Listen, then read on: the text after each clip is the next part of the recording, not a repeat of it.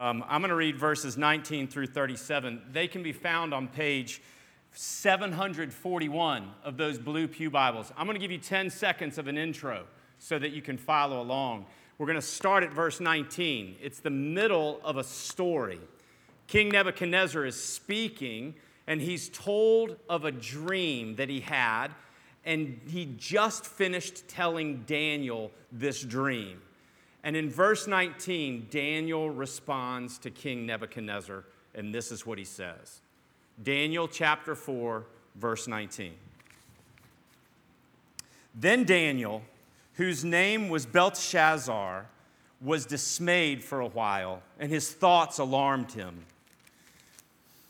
The king answered and said, Belteshazzar, let not the dream or the interpretation alarm you. Belteshazzar answered and said, My Lord, may the dream be for those who hate you, and its interpretation for your enemies. The tree you saw, which grew and became strong, so that its top reached to heaven, and it was visible to the end of the earth, whose leaves were beautiful and its fruit abundant, and in which was food for all, under which the beasts of the field found shade, and in whose branches the birds of the heavens lived it is you.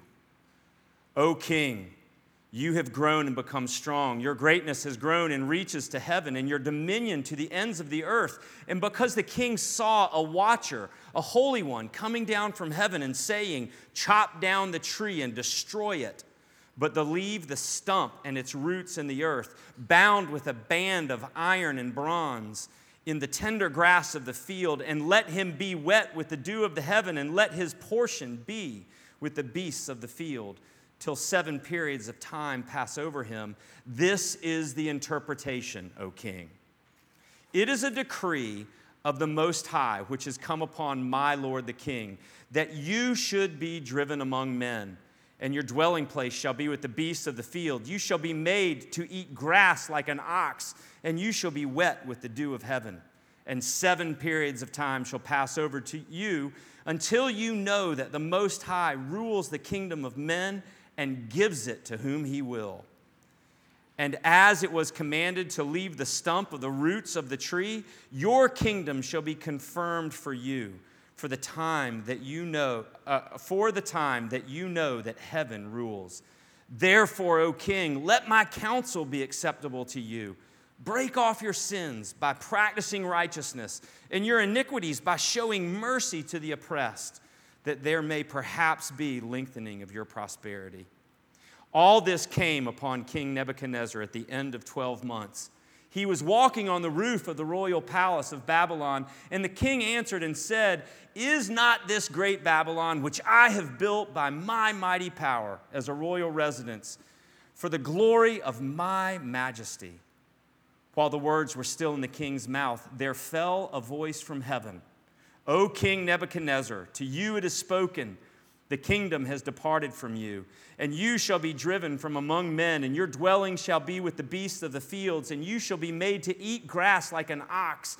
And seven periods of time shall pass over you until you know that the Most High rules the kingdom of men and gives it to whom he will. Immediately the word was fulfilled against Nebuchadnezzar he was driven from among men and ate grass like an ox, and his body was wet with the dew of heaven, till his hair grew long as an eagle's feathers, and his nails were like birds' claws.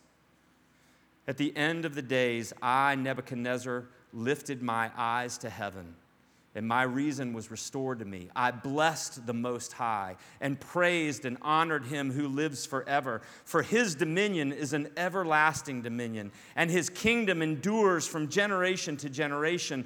All the inhabitants of the earth are accounted as nothing, and he does according to his will amongst the host of heaven and among the habit- inhabitants of the earth.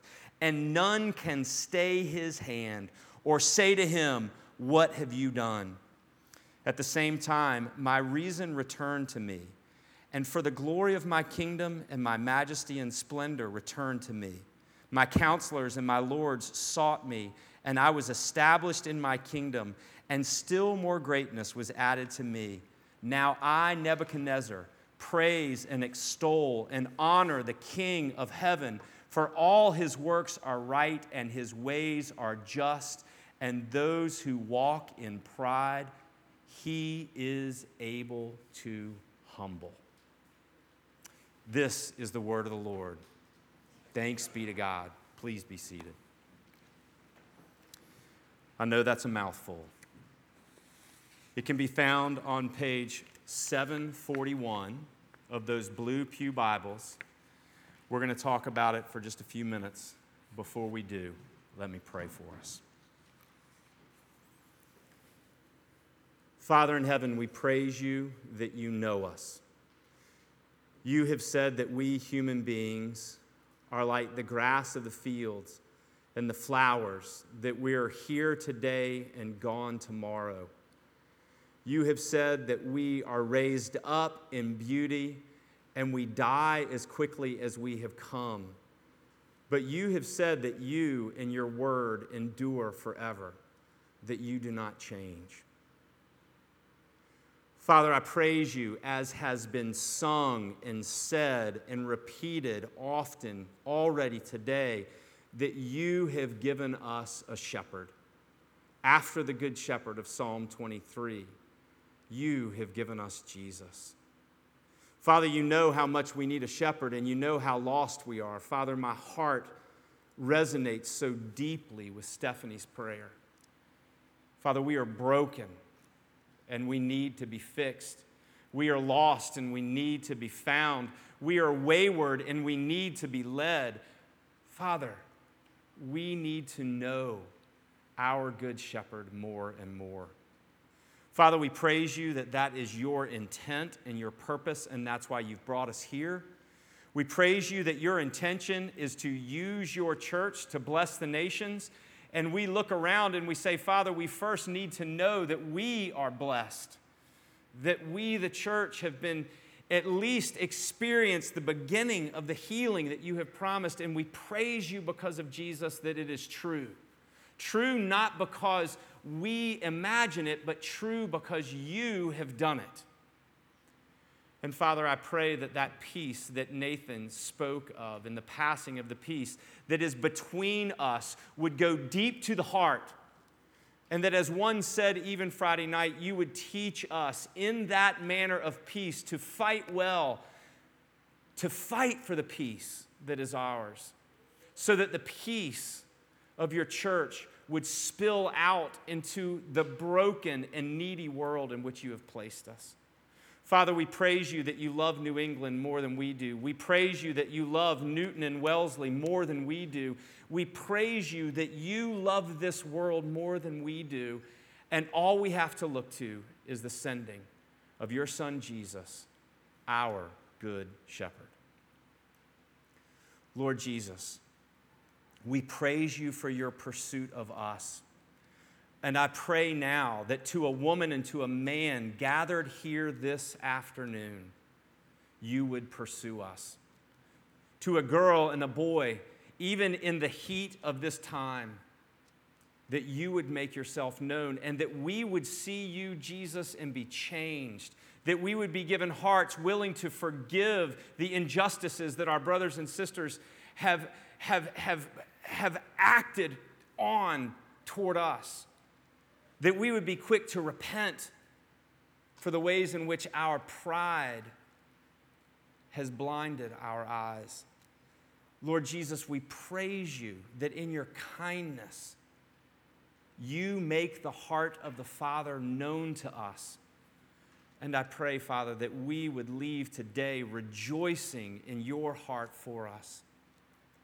We praise you that you care for the foreigner that you care for the sojourner, that you care for the widow, that you care for the fatherless, that you care for the needy, that you care for us. Father, in your kindness, let us rightly define ourselves before you as your children, dearly loved by our Father, for no cause of our own, but because of your great glory. And would you allow us to rest in that knowledge? We pray all of this in the matchless name of Jesus. Amen. You guys, we are in the middle of the summer and it's hot. And it's hot in here. And it's hot in our hearts, I hope, as we consider what we have begun to consider this summer, what it means that the centerpiece, that the end and the purpose of our God, who is a covenant God, is that the nations of this earth might be blessed. And today, as we look at this through this passage in Daniel 4, that the nations would be blessed even in the exile of God's people. That's what Daniel 4 is about. We have seen over the course of the last six or seven weeks that the end and the goal of God's covenant relationship with us, his people, is the blessing of the nations. We have seen it through Scripture. We have seen it through the law. We have seen it through the prophets. Last week, we saw it through the prophet Isaiah. And we were reminded that as Isaiah prepared the people of Israel to go into the wilderness, uh, into exile, that remember, he said, What you have gone through and are going through is not in vain. Do you think that what you have gone through this week is in vain, church? It is not in vain. We saw last week that God has given us a good shepherd, and we saw this through Isaiah 49. Do you know, church, that you have a good shepherd? And we saw last week in Isaiah 49 that God will not forget his people. You've got to look up here one more time. Do you know that God has not forgotten you? Do you know this? This is why we are here, not to live our best lives now, but for others. The reason that Nathan and I felt like this was a good season for us to talk about the goal of God's covenant relationship for the blessing of the nations is because we've all been through some of the craziest seasons of our lives, have we not? COVID isolated all of us. We pulled back, we pulled in, we surrounded, we guarded. But it is time to lift our heads up and to look and to see what we, the church, are called to. We are driven internally by a fear of being forgotten. We are driven internally by a fear of death. We saw that last week. But it is time to remember, church, that you're not forgotten. That because of Jesus, Death is not the final end. In fact, the final end for those who put their faith in Christ is eternal life with the Father.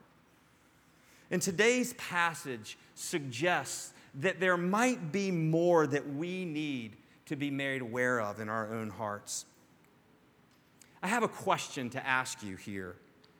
I want to ask you this question, and I want you to give it a numerical value in your head, all right?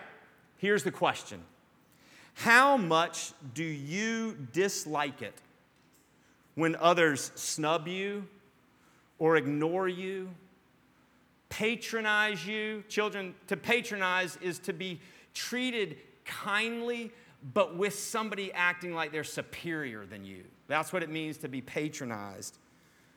How much do you dislike it when others show off or are always giving their opinion? How much? Take three seconds. Put a numeric value to it in your head out of 10. How much do you dislike that? C.S. Lewis is the one that asks that question. And he asked that question in Mere Christianity because he thinks that it is the best question to diagnose our personal level of pride in our own lives. Did you give yourself a six, a seven, an eight, a nine? Have mercy. Was anybody honest enough to give themselves a 10? An 11? Spinal tap? This vice of pride is what this passage is about. It is the vice at the center of human sickness, Lewis says. It is an anti God state of mind. And God, in his kindness, shows this first to Nebuchadnezzar, but second, and we will see, he shows it to his people in exile. And those are the two parts that I want you to look at quickly with me. First, to see God's kindness toward Nebuchadnezzar, and second, to see it in the life of those who were in exile. This is an account of the kindness of God toward Nebuchadnezzar. If you were going to read this whole chapter, it would stand out to you because chapter 4 starts off in the first person I, Nebuchadnezzar. Do you remember who Nebuchadnezzar is? He is the king of Babylon. Do you remember how we talked? I guess it was now three weeks ago that Babylon is always the city in the Bible that is set against Zion, right?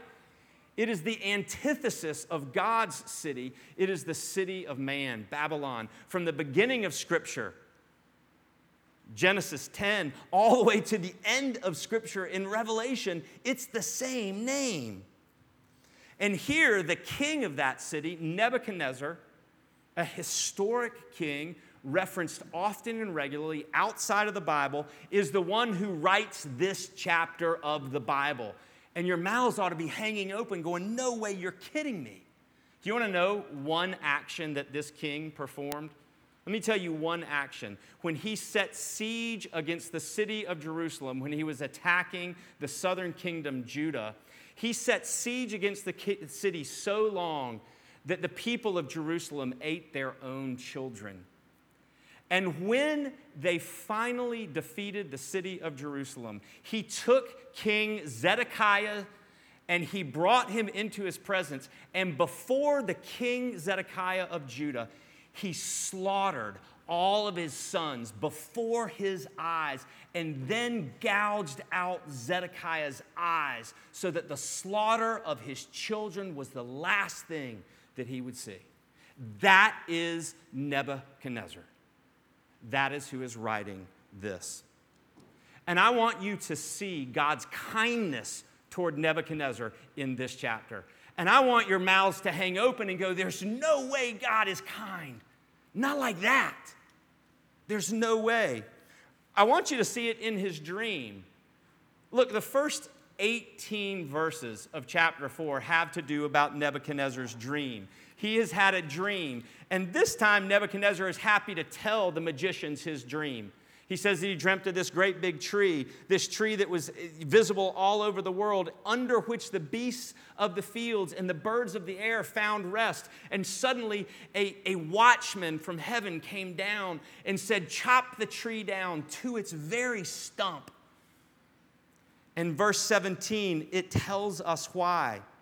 It says, The sentence is by the decree of the watchers, the decision of the word of the holy ones, to the end, and this is to the end, the purpose of this dream, to the end that the living may know that the Most High rules the kingdom of men and gives it to whom he will, and sets over it the lowliest of men.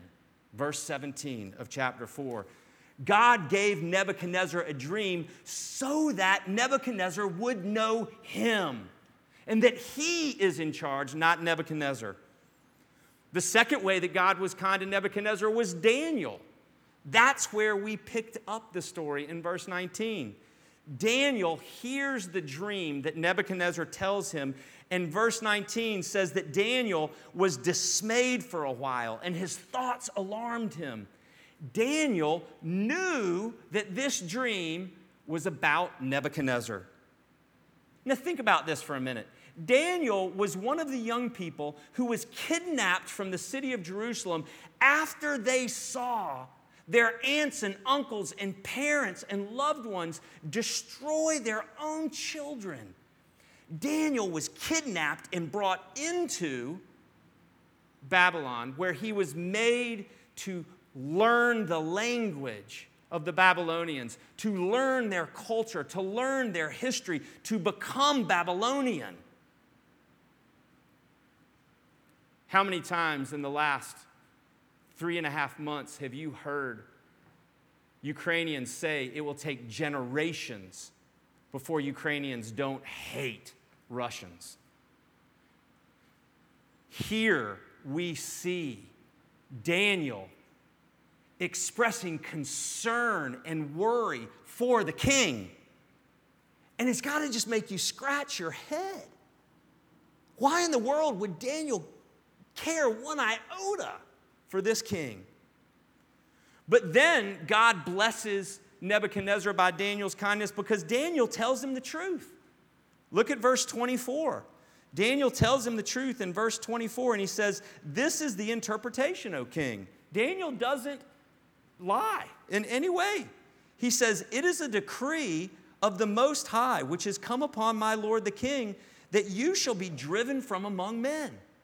You get the story, right? Nebuchadnezzar is going to be driven from among men. He is going to become like an ox in the field, and he is going to spend seven periods of time months, years, who knows long enough for his hair to be as long as eagle's feathers, and his fingernails to be as long as the claws of eagles.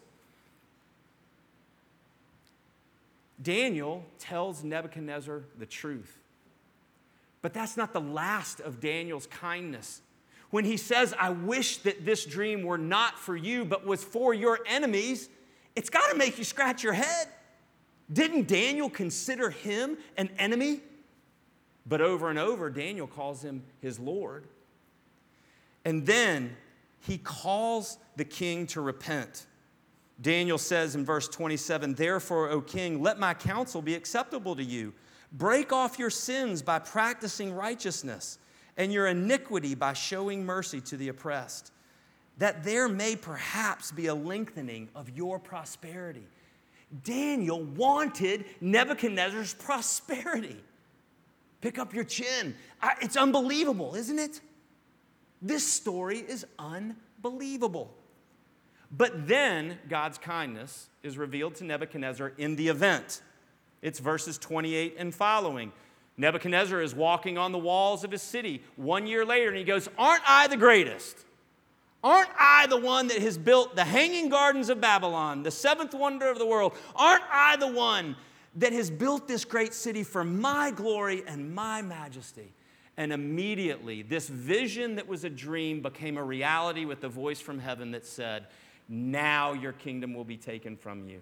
And Nebuchadnezzar was indeed driven into the fields, became like an ox eating grass, having the dew of the heavens fall upon him for seven periods of time.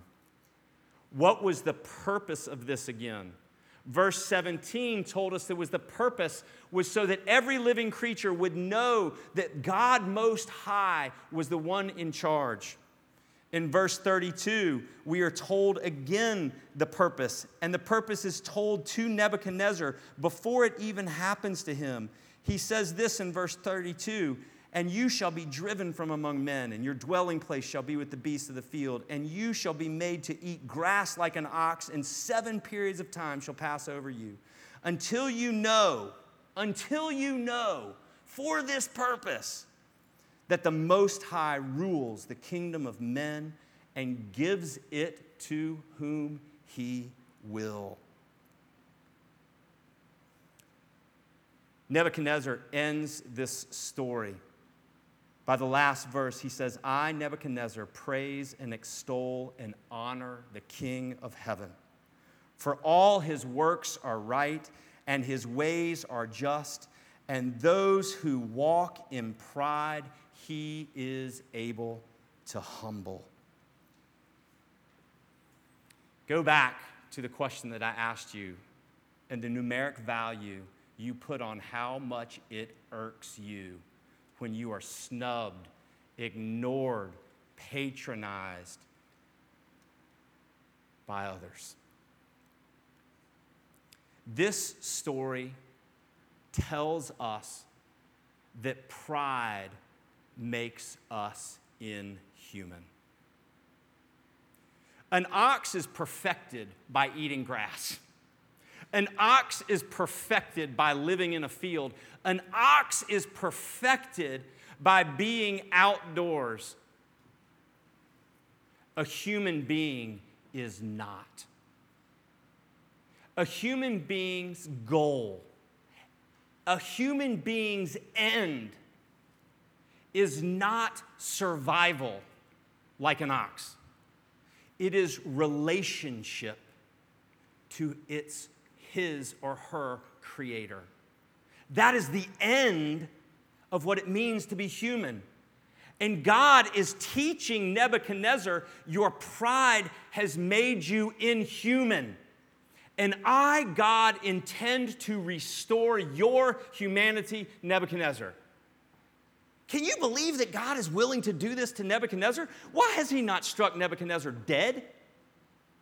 Because God does not think the way you and I think about those who offend us, about those who stir up our pride, about those who pick at the strings of our heart and infuriate us.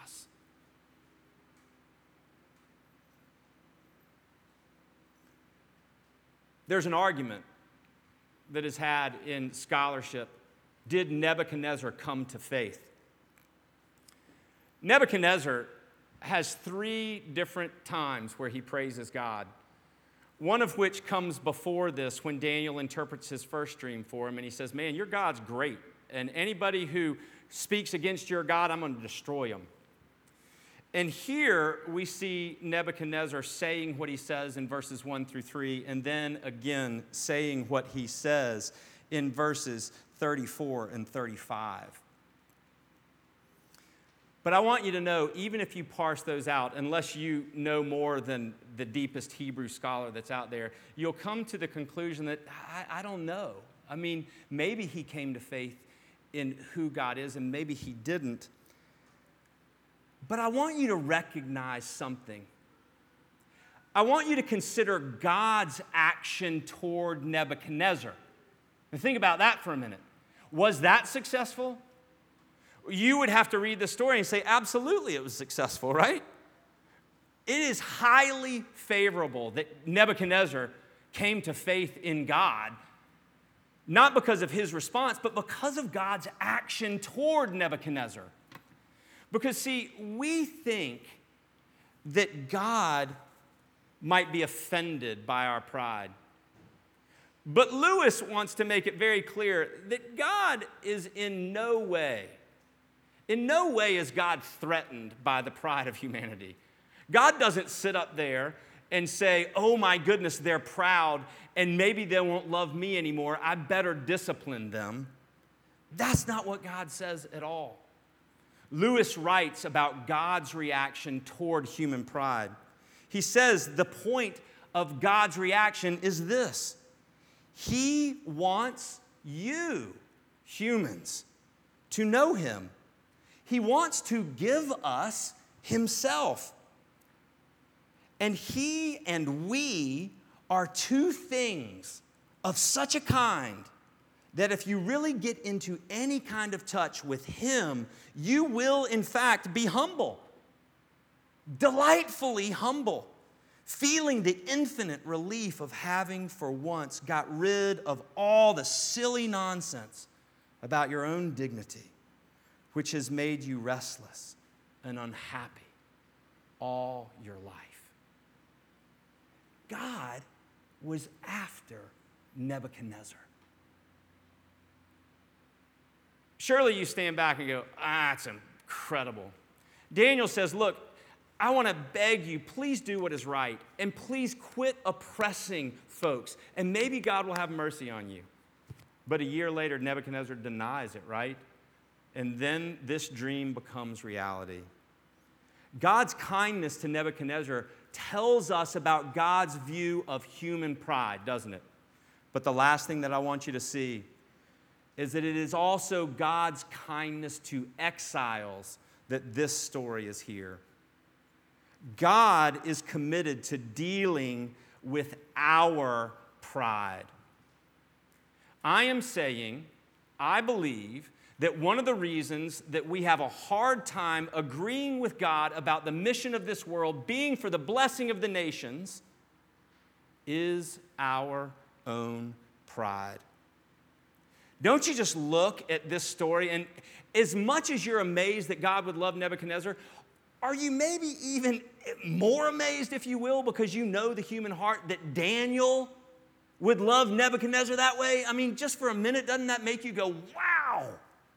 Daniel, what kind of guy is Daniel? Is our hesitancy to engage God's mission due to our pride?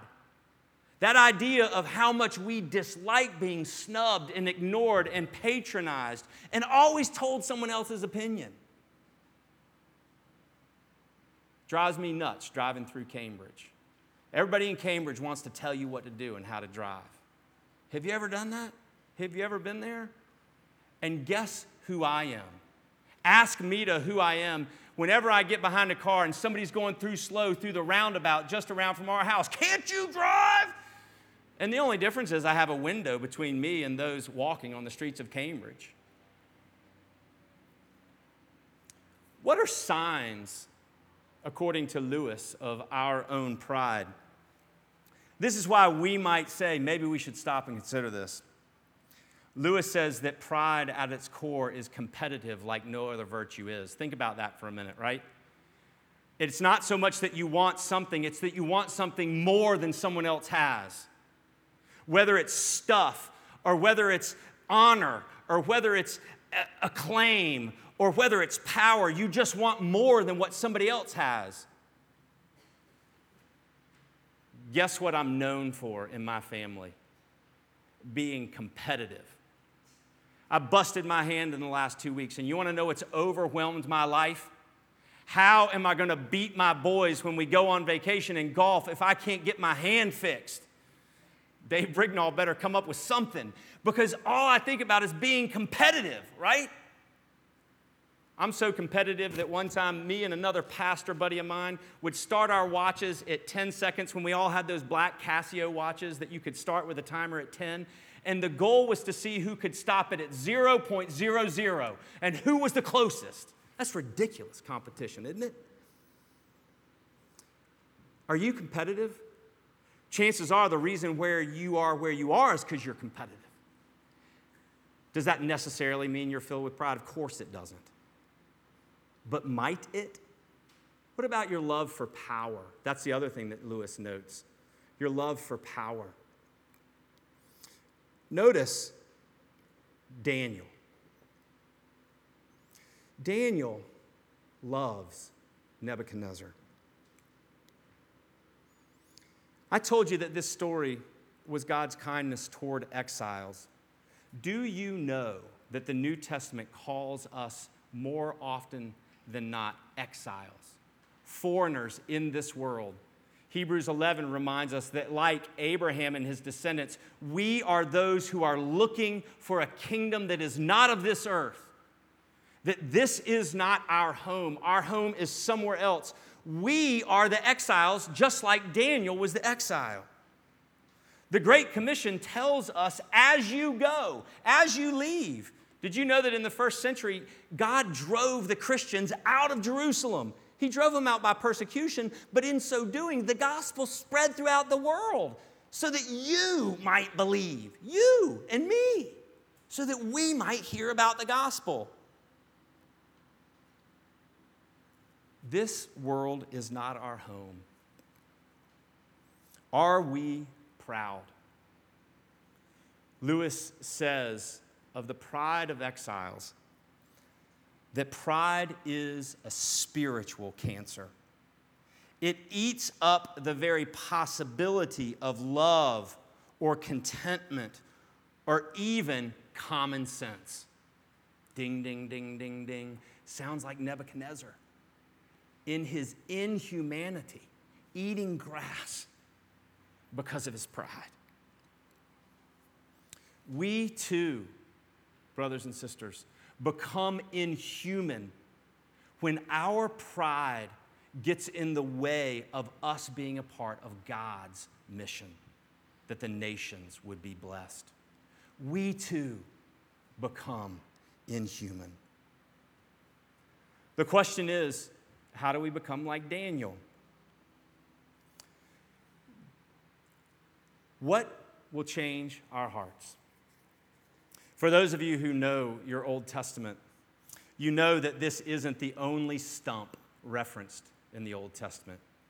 There's another stump referenced in Isaiah 11, the stump of Jesse. And it promises that from that stump, a branch will grow from the stump of Jesse and that branch will become a king. And that king will unite his people and draw them to himself. And that king from the stump and the root of Jesse will be the lowliest of men, to whom it says in verse 17 of Daniel 4 to whom God will give the kingdom of the earth. We are reminded of the manger into which Jesus was born.